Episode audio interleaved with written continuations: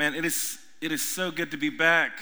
Table, seriously, you guys are y'all are family to me. I always feel so at home here and uh, so warmly received. Boy, the room is really filled up. By the way, everybody in the back, good to see you. People against the wall. Hey, um, I was thinking, by the way, um, not that I feel like that anything is cosmically ordered around me, but it does make me a bit nervous. The last time I came here, I literally flew in the same day as that horrible display of white supremacy in Charlottesville. And this time I came in the day after the government shut down. And I'm starting to feel like there's a common denominator. so, like, like, maybe if I just don't come, there'll be less calamity in the area. I'm not sure. Um, but it's, it really is uh, wonderful to be back with you. I do, uh, before we get to the message, just to say a little bit about tonight. I am very excited to have the light of my life here with me, uh, Nicole Nordeman. Uh, if you haven't heard her music before, then you're missing out. Dove Award winning, Grammy nominated. That's true now. Uh, she's, she's extraordinary, and I, I, I say without hesitation, one of the great singer songwriters of our time. I was a huge fan of her music long before I knew her. So um, I wrote a book called How to Survive a Shipwreck. Some of you guys are familiar with the book. Um, we've come up with these little events that we're doing called Shipwreck Survivor, which really are just kind of all about uh, dealing with loss, trauma, grief on any level. If you're going through something or someone close to you is going through something, uh, just trying to, to put some resources out there to, um, from a Jesus perspective, to walk through some of those things. Part of the catalyst for this, Nicole, after she read Shipwreck, wrote an amazing song called Hush Hush. It's just devastating. And uh, just kind of from the beginning, opened up some possibilities for me of what it would look like for us to do some things together. So if you want to join us, um, admission is free. Um, I do want to say just publicly how much it means that uh, Nicole would support me in all this because she's a very busy person these days, and right now is in the midst of the Moxie Matters tour with Jen Hatmaker. They're still now all over the place. So the fact that she'd come and take a weekend out to be here with me doing this is no small thing. So I uh, hope you can come out tonight at 7. That's going to be a good time. Um, if you have your Bibles, go to 1 Corinthians chapter 7. I know y'all have been spending a little time in 1 Corinthians uh, 6 and 7. I never use my laptop for preaching, but I was tweaking things up to the last minute, so I hope you'll um, give me a little grace here. You know, um, I love this series that you're doing. I love being able to be part of it. I will say, in all honesty, full disclosure, right, that when um, Kevin and I talked about me, me speaking on this particular weekend, I, I had a little bit of hesitation just because, quite honestly, I mean, it's a swipe right series on dating and sex and relationships, and I am a divorced person. It's still weird to say that I'm a divorced person, but I'm a divorced person, especially coming up the way that I did. That wasn't an outcome I ever could have imagined for my life. I don't have biological children, and so I don't know. I just kind of thought, like, maybe I'm not the right guy for that job. And uh, Kevin's response to that was, well, you know, if it's a little bit messy, that's good. Like the gospel is messy, that's good. Well, okay. Um, I do believe that. You know, so I don't know. It's, it does feel providential to be here on a number of different levels. And uh, partly because these issues are so charged and because they are complicated and messy, you know, I, I really prayed about this sermon. And, and that's unusual because I don't normally pray about my sermons. And that really was intended to be a joke. But but what, um, I do pray about my sermons, but I will say this I've been preaching for 20 years, basically. And um, I, I did feel like I really had to pray through this one and uh, wanted some grace and wanted some perspective. And definitely feel like the Lord gave me some things for you. Uh, I, I, don't know, for whatever the reason, I feel like whenever I come here, I always feel like there's something kind of burning on my heart. Uh, so we'll see where all that goes. But I didn't want to give too many disclaimers. Let's just pray for just a moment. We'll dive right into some text here momentarily. But God, thank you for the grace of these people that you raised up in this um, amazing city. And uh, God, I just, for the witness of this people to the work of your kingdom. Lord, we are in a time in which we are confused, and there are so many conflicting signals from culture uh, even from within ourselves. And we know that, especially when it comes to all things around love and romance and relationships, uh, it, it's just a time that seems full of so much ambiguity. So we just ask for you to shed your light on us. And that these things that are so human, these things that are so essential, uh, God, that um, oftentimes, honestly, are so personal that we don't want to talk about them in church. We'd prefer to just kind of compartmentalize in a way. We just uh, pray for your light now, God, to take all those things that are in darkness and bring them into the presence of the one who perfectly knows us and sees us and sees all of us and cares about every details every detail of our lives we just ask now that you would illuminate the path for us illuminate your word allow us to have eyes to see and ears to hear what the spirit of the lord is saying to the church we ask this in the name of the father the son and the holy spirit and everybody said amen so since we've been dealing with myths about dating sexuality relationships Here's the myth I want to debunk this morning. I don't know how you're going to feel about this. I'm going to tackle the myth that romantic love, sexuality, dating, marriage, I want to tackle the myth that what you do with that part of your life is the most important defining feature of your life. Sexuality is important. And as Pastor Kevin taught the first week, we are created good. While we were fallen in the fallen world, God created us to be good.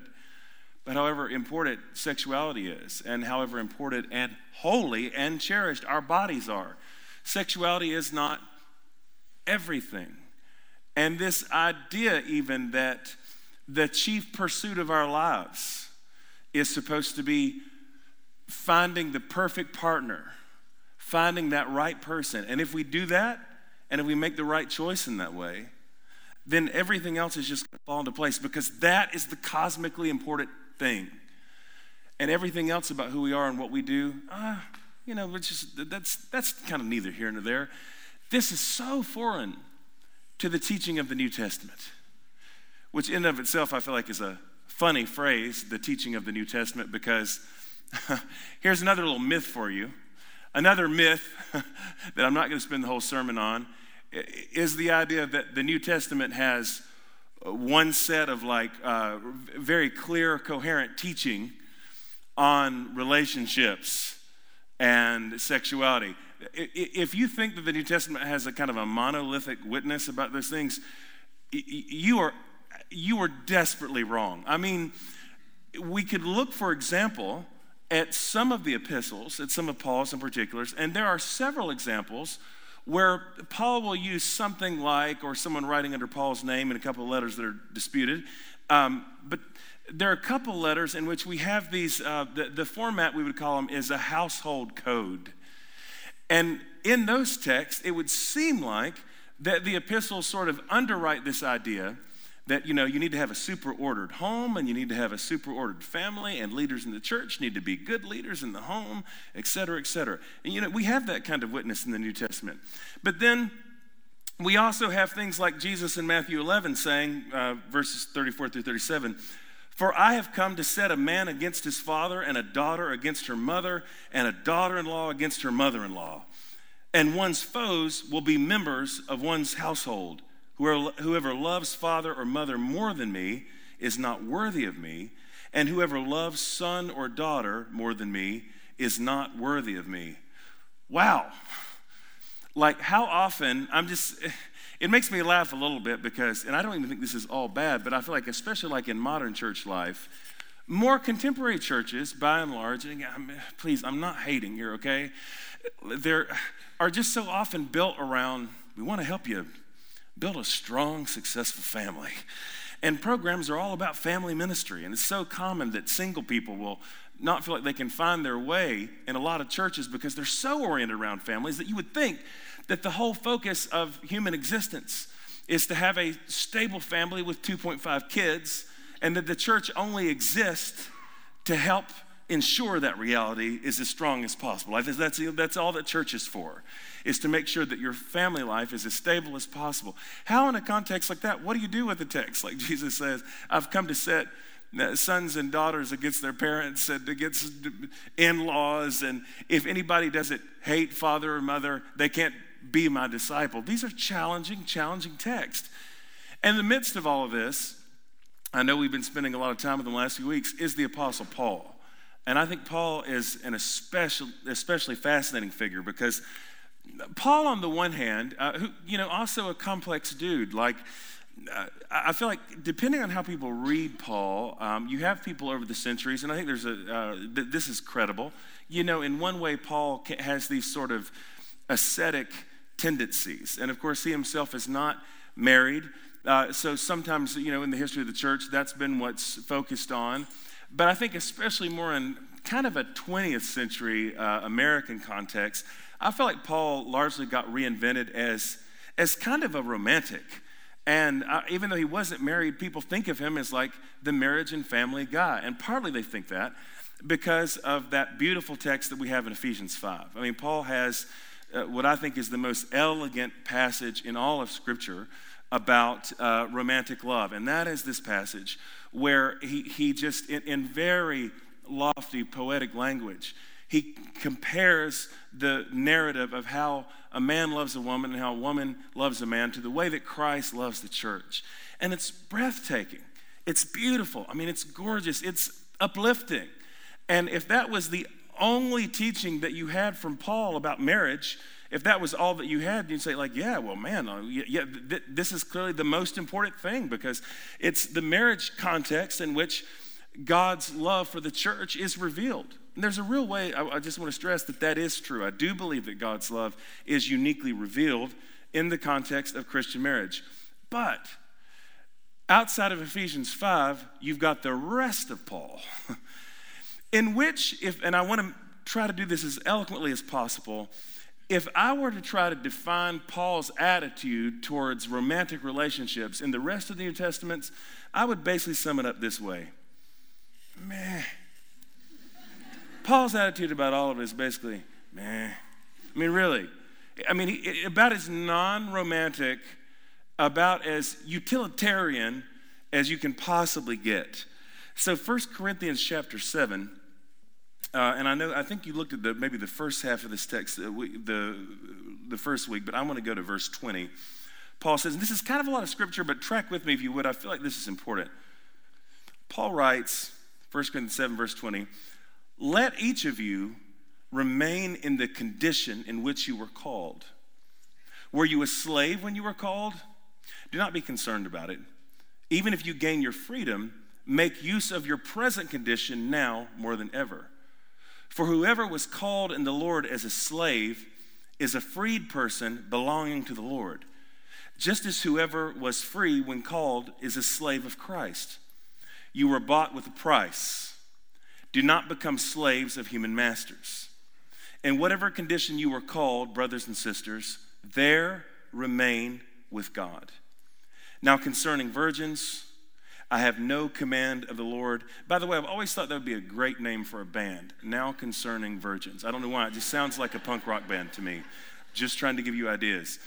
But I give my opinion as one who, by the Lord's mercy, is trustworthy. I think that in view of the impending crisis, this is, we'll get back to that in a second, but this is interesting. I think that in view of the impending crisis, it is well for you to remain as you are. Are you bound to a wife? Do not seek to be free. Are you free from a wife? Do not seek a wife. This is super romantic, don't you think? You free? Stay free. Are you married? Stay married. But if you do marry, you do not sin. And if a virgin married, she does not sin. Yet those who marry will experience distress in this life. And I would spare you that. I don't know why that never hit me as funny as it did in this moment. It is especially funny though when you think of Paul as the great romantic, that he's the one who says, like, I would spare you that if I could. Footnote, by the way, because I, I, know that you don't necessarily do this here, but you know, a lot of like mainline churches and you know, Catholic and Anglican churches, of course, will preach from the lectionary text. These next couple verses are actually the lectionary reading for today, and I would love to know who's preaching on these verses from the lectionary, because I'm guaranteeing you that almost everybody's going to skip these today. I mean, brothers and sisters, that's verse 29. The appointed time has grown short. From now on, let even those who have wives be as though who had none, and those who mourn as though they were not mourning, and those who rejoice as though they were not rejoicing, and those who buy as though they had no possessions, and those who deal with the world as though they had no dealings with it. For the present form of this world is passing away. I want you to be free from anxieties. The unmarried man is anxious about the affairs of the Lord, about how to please the Lord. But the married man is anxious about the affairs of the world and how to please his wife. His interests are divided. And the unmarried woman and the virgin are anxious about the affairs of the Lord so that they may be holy in body and spirit. But the married woman is anxious about, uh, I'm so sorry, I just lost my place. There we go, about the affairs of the world and how to please her husband. I say this for your own benefit, not to put any restraint upon you, but to promote good order and unhindered devotion to the Lord. If anyone thinks that he is not behaving properly towards his fiancee, if his passions are strong, and so it has to be, let him marry as he wishes. It is no sin let them marry. But if someone stands firm in his resolve, being under, being under no constraint, having his desire under control, and has, has determined in his own mind to keep her as his fiancee, he will do well. So then he who marries his fiancee does well, and he who refrains from marriage will do better. A wife is bound as long as her husband lives, but if the husband dies, she is free to marry anyone she wishes, only in the Lord. But in my judgment, she is more blessed if she remains as she is. And I think that I too have the Spirit of God. By the way, I think that's meant to be read as like um, as smart as it sounds. Paul, who's of course the apostle, I know some of you think you got the Holy Spirit, but I, as the apostle Paul, who encountered Jesus on the road to Damascus, I too have the Spirit of God. In case anybody, in case anybody else thinks there was. This text, I just think, is such a provocative one for the moment that we're in because, you know, uh, and, and, and this is walking such a fine line because uh, for those of us that have families, well, okay, all of us have a family in some form or another, right? Family is such a precious gift.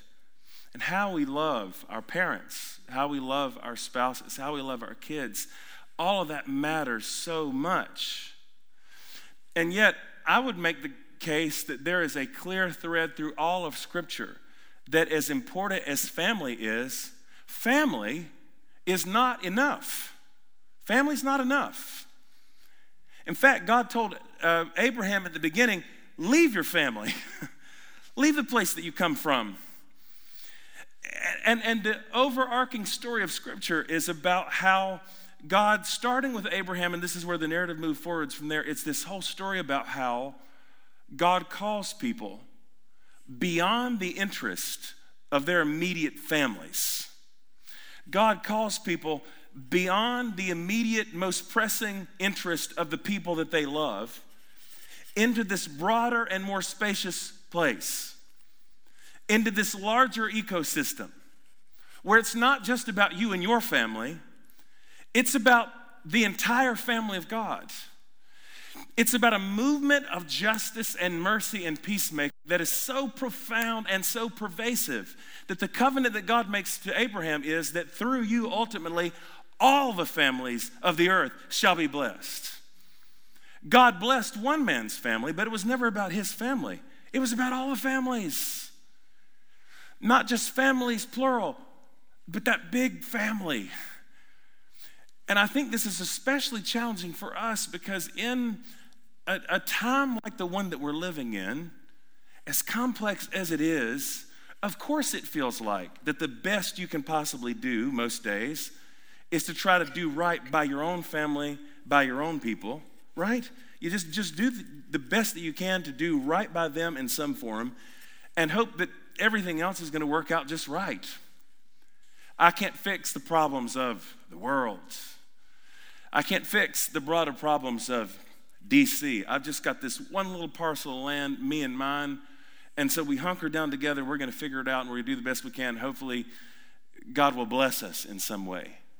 You know, I heard a great story. Uh, Luke Timothy Johnson, who's a wonderful New Testament professor, tells a story about how he had given a message at a conference. And I think this is so genius and so kind of vintage for him. The message he gave at a, at a conference was called God Doesn't Like Families.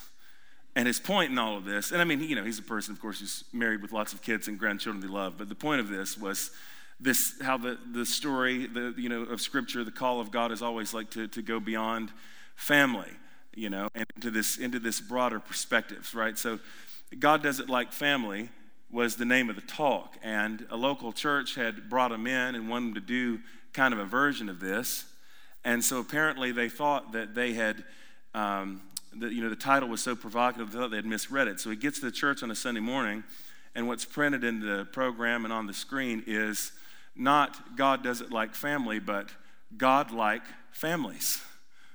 Hear that? God like families. So he gets up to give the sermon, and the first thing he says is he points to the title and is like, This right here, this is the problem that I want to address. God like families, you know.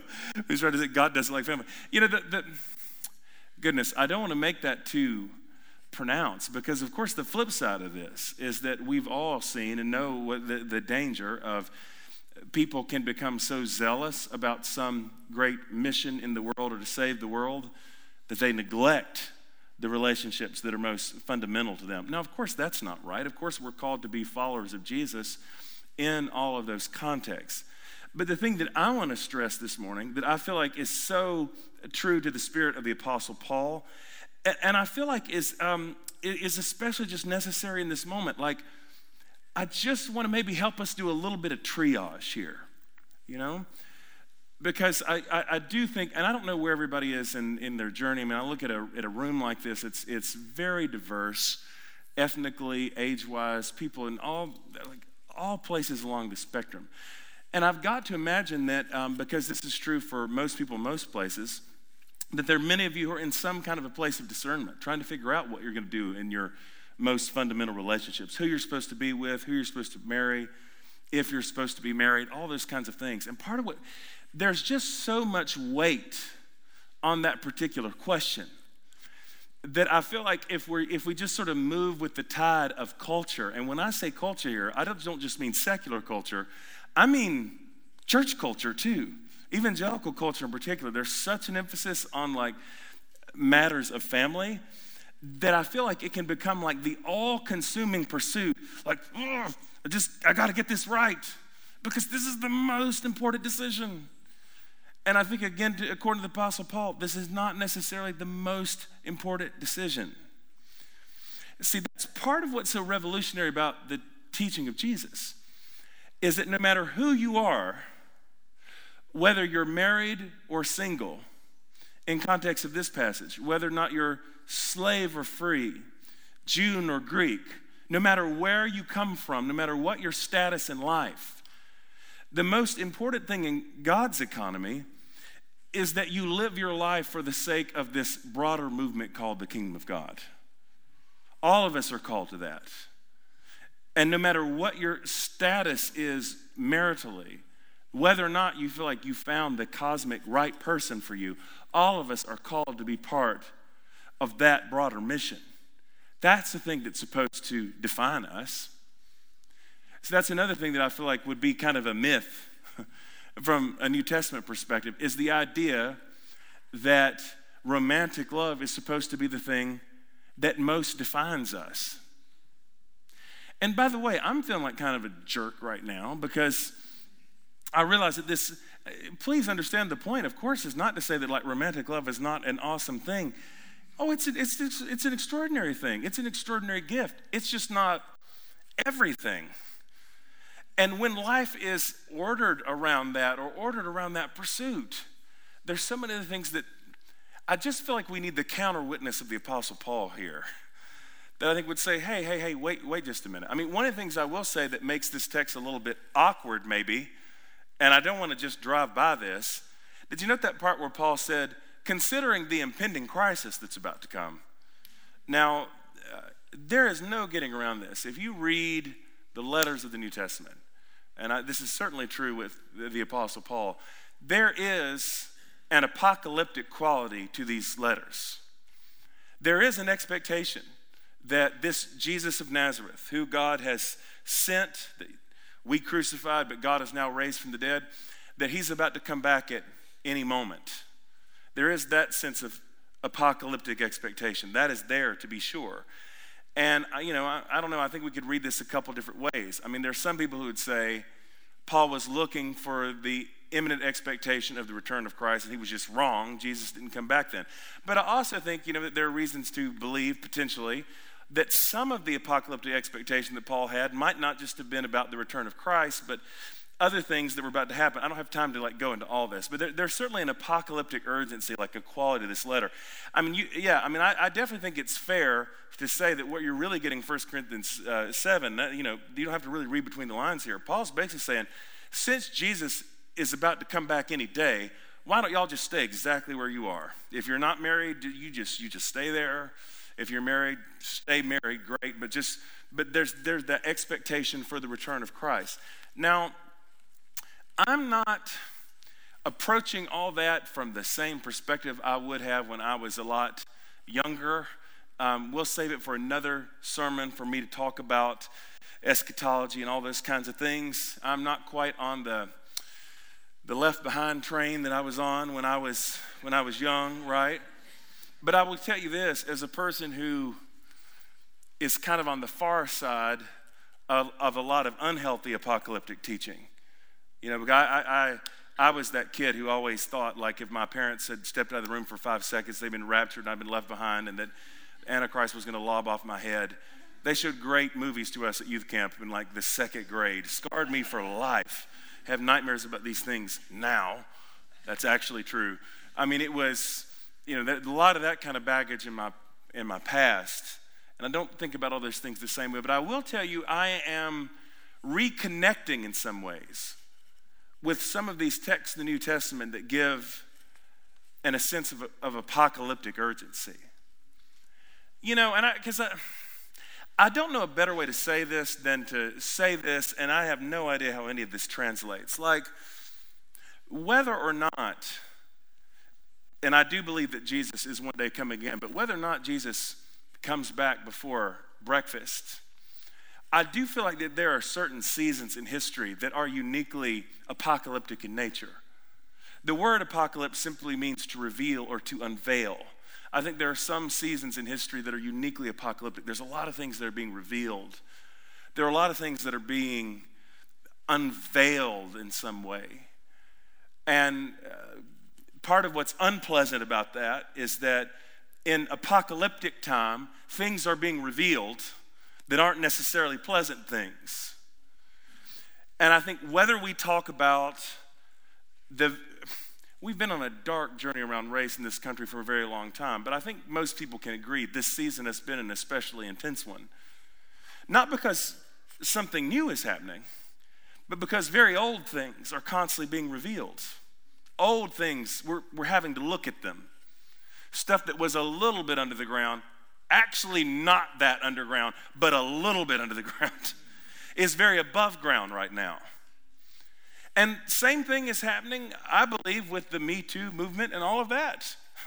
Stuff that we want to keep in the closet and like say, like not, not talk about, oh, things are being revealed. It feels like such an apocalyptic time. And how, I'm not trying to fit that onto like an end times chart and graph here. Like, I'm not getting into any of that business. I don't think anybody needs to get into any of that business. But what I do want to say is that I feel like that apocalyptic time is always an extraordinary time for the church. And I think that there are some seasons more so than others that cause, that kind of call for unique diligence, that call for us to be uniquely prayerful. And I think, especially in a time when so much is shifting, this is one of those moments where I feel like it would behoove us as the body of Christ to really check ourselves and to, to really clarify our motives, to really clarify what we're about, what we're doing in the world. Is that making any kind of sense at all? What is it exactly that's, that, that's driving us? Even for those, and I, you know, again, I always feel the need to make disclaimers when I'm speaking as a person who, again, has never had kids biologically to people that do. But, you know, I kind of feel like the Apostle Paul is one thing that's fun about him. You know, whereas I think now, again, like people, man, we just want to find a church that our kids think are awesome. And if the kids think the church is awesome and it's, and it's entertaining, then we're going to go to church there too. Okay. And that, like, you know, so long as they're kind of occupied and entertained, etc. I feel like what the Apostle Paul would do is kind of be like, oh, you have kids? That's great. We'll put them to work too because we've got a kingdom movement here. and they need to be part of this. Do you see what it would do? Do you see that distinction? To where life isn't ordered so much around like the church exists to prop up this family structure, but rather, no matter where you come from, whether you're single, whether you're married, whether you have your family, or whether or not, that the idea is that the kingdom of God is calling all of us to get lost in something larger, to be part of something bigger that's happening in the world, to where it's not just about us. You know? I mean, do you ever reflect about, do you ever reflect on that, like in terms of your own life? So let's say you do have the pension. Let's say you do have a stable job. Let's say you do have the 2.5 kids. Let's say you do have some version of the American dream. What does that really mean? what is that what is that to pass down, right? I mean, I just feel like so much of our lives kind of get spent in this hamster wheel of just trying to find a certain kind of stability that honestly is, is kind of false to begin with. The world really isn't all that stable. And no matter what it is that you think that you can nail down or tether down, it's not as secure as you think. Is this making any sense at all? I don't know if I'm just babbling or well, some, hmm, I don't know think about this. I just, you know, it's not, the world is not a secure place. So many of the things that we're trying to hold on to and grasp onto, they're so much, they're so much more ephemeral than we think. And so this call to from wherever we are to to make sure that our lives are about something that's bigger than just us. That our lives are about something more than just our most immediate relationships. I mean, what does that do if we start to see the world? I really will start to at least wind this thing down, y'all. Um, to, the, the sense that there's just there's something bigger than we're supposed to be part of, and that the things that keep us up late at night. Oh, I just wish that, I kind of feel like for somebody, I even need to give a sense of permission to, um, and I know this is a fine line, right, between selfish dreams and ambitions and kind of what God calls us to. Uh, to do in the world in terms of the kingdom of God. But man, I, I don't know. I just feel like sometimes people can have like a real sense of calling from God.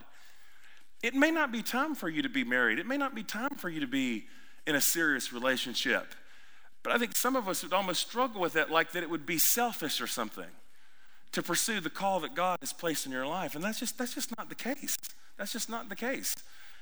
And I, I promise you, um, if, if the time is right for you to be in a long term committed relationship, God can find you someone else who will understand that call and who will support that call, you know? So, just especially if we're in that process of discernment and trying to find the right cosmic person, I just wish I could somehow just get that whole concept out of your head. That if I find the cosmic person, then everything else will be added unto me. That's shockingly not in the Bible. it's really not how it works. Find this larger purpose of the kingdom of God. Seek Jesus, seek his righteousness, seek those things first, and then the other stuff will be added and will fit in its right place. That's the way our lives are supposed to be ordered. Seek first the kingdom of God. And I don't know, it's just weird how I think, again, I don't want to overstate this point, but I feel like even in the church, that feels like a countercultural message. Because I think so often the church now, it's really like, seek first the stability of you and your family, and then God will add all these other things unto you. seek first financial stability and then God will bless you with all these things. Also, again, shockingly, not in the Bible. I don't want to minimize the importance, the significance, the vitality of our most fundamental human connections. There's so much power that's built into all that. But this is, I really am, I really am landing with this, right? I just really believe that in the kingdom of God, that as important as those relationships are, those actually are not the relationships that most define us. Romantic love is just not what defines us. I hope I'm not being irresponsible to just drive by this here because, you know, I just think the the place that I'm living at, if you'll give me a little bit of leeway, I understand that like there, I, am not trying to open up Pandora's box and like Clearly, this could be eight sermons in and of itself. But I would tell you that one of my observations, because you know, I'm just at a person, I'm just at a place in my life where I feel like God has put me in the midst of all these weird intersections. Last Sunday morning, I was preaching at an Episcopal church and I was wearing a white alb. Wednesday night, I was preaching at a charismatic church where we had a long altar service laying hands on people and everybody was speaking in tongues. And now I'm here, which is maybe somewhere in the middle. Is that fair? I always feel like I'm in between. I had a mentor in my life who, through a significant prayer experience a couple years ago, laid hands on me and he prayed over me. And this is one of the things he prayed. He said, kind of in the process of praying, prophesying over me, if I can say it like that, Jonathan, the reason that your parents named you what they did, the reason that your name is Jonathan, is because Jonathan was both Saul's son, but David's best friend. Therefore, he was always caught between. And that's your calling, is to always be in the uncomfortable in between spaces. I thought, well, that explains a lot of my life and how freaking weird it is. It's weird, y'all. Because it, in any and every direction, I have people in my life who say, You're friends with these people, so how can you be friends with those people? How does that work? But you know, I feel like God has called me to do those kind of in between spaces. And where I'm going with that, especially as I continue to see the ways in which debate over sexuality continues to divide the church. And I feel that tension because, full disclosure all the way around, some of the most marvelous Christians I've ever known in all my life are LGBT people who have shaped me and formed me, and I love them. And I love these very conservative, traditional people who are in very traditional Christian churches who say, I'm not prejudiced. I'm not bigoted. I'm not whatever. But I just don't see this in the text. I just don't think that's Christian discipleship. And I'm just, I'm always smack dab in the middle of all these things. And I watch, I watch the way the church continues to be divided over issues of sexuality and I understand why the stakes seem high, and I understand, and I could talk to you all day long about the contested six or seven texts. Again, another sermon for another time, but can I at least gesture in this direction?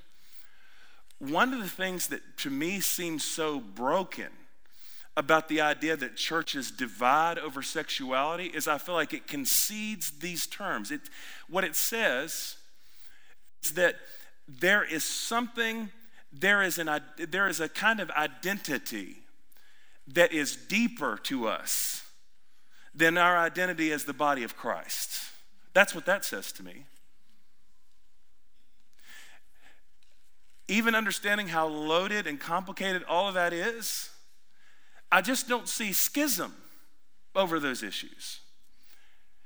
Because even where there's deep disagreement, the theology of the New Testament is this, and this is where this is Paul at his most radical. In Christ, there is neither male nor female, Jew nor Gentile, slave nor free. The thing that most defines you, the thing that defines who you are, what goes straight down to the bottom of your identity, oh, I can help you with that. That's right here. This is how we know who we are Well, that tells us who we are. It's the body and blood of Jesus that defines us. It's who we are in Christ that defines us. That's an identity that runs deeper than anything else. You know, part of what I think that um, what makes us so contentious about these things is that we're in a context in which we're reflecting nonstop about our genital sexuality like it's all there is. It's so obsessive. You know, in the big picture of things, if I can speak eschatologically for just a moment to throw a theological word at you, if I can speak eschatologically, genital sexuality and all the things that go along with that, again, not that it's unimportant, but ultimately it's passing away. That's what Paul says here in Corinthians. The order of this world is passing away. So, what I'm saying is, for as important as all those relationships are, they can't be the things that are most defining about us, especially for the body of Christ. The body and blood of Jesus is what tells us who we are. and what tells us how to love the world. The body and blood of Jesus. That's his, uh, and I don't know. I don't, I'm not quite sure if y'all are feeling this the way that I am. Why don't you stand with me, and that'll help me stop preaching. I'm going to pray over you, and then we'll just a moment we'll go. We will go to the table of the Lord. I just, you know, I want to.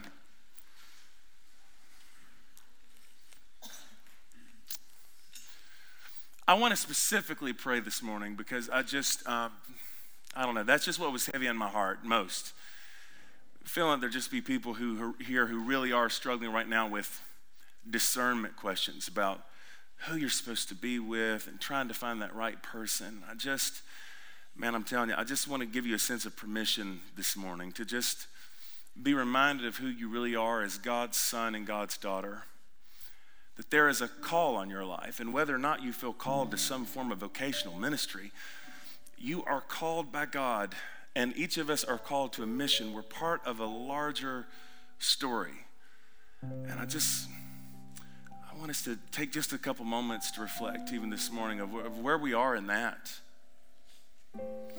Maybe even to feel something of the urgency of the moment that we're in. All the things being revealed and exposed, not just in the world, but maybe even within ourselves. What in the midst of all that, what does it look like to be about our Father's business in such a time? And for those of us who are already in a family, who already have that unit, what, what would it look like? Instead of it all being about stability, and instead of trying to keep our four or five safe, what would it look like, even as a family, for us to really see our story as part of something bigger? This covenant that God made with Abraham, ultimately, that would bless all the families of the earth. Where are we in that story? So, Jesus, I just lift up your beloved sons and daughters who are here. And I ask this morning specifically that you would, you know, we sung this morning about deciding to follow Jesus and no turning back. In some ways, I think, especially given the direness of the world that we're living in right now, that feels more stark than usual. That, that the people of God are called towards a mission. You have given us good work to do, and we have to be about that work in the world. I just pray, God, that you would grant us the freedom not to order our lives just around our desires and around our passions, but around your mission for us, God. I just feel like that's that in some form you want to whisper that into many of us right now. That if we'll seek first you and your kingdom, that it will seek first you and your righteousness. Lord, you will sort the other things out, but the world has taught us to kind of do all that in reverse. I just pray, God, you would free us up for your mission. And I pray, God, that you would allow us to become the kinds of people who, more than anything else about us, a lot of things about our life that are important, but nothing, nothing is important as your calling on us, the calling that you've placed us as your people in the world. So give us the grace now, Lord Jesus. And I pray even, um, Lord, I just pray even for clarity for people. I, I, I, just pray specifically this morning for people who are struggling with a sense of calling right now. I, man, I feel like somebody's wrestling with that. a calling that's Lord, it really is you. It really is your spirit. But they've been wrestling. And I feel like even now, this is a moment of clarity that that thing that keeps welling up within them, that you're saying that this is your voice. This is your call. Pray that you would give your sons and daughters the, the grace to pursue those things that you've given to them to do and that you've put in their hands to do. Teach us, God, to be your people in the world, that ultimately it would be through us through the covenant that you've made to us, that all the families of the earth would be blessed. Not just me and mine. We ask this in the name of the Father, the Son, and the Holy Spirit.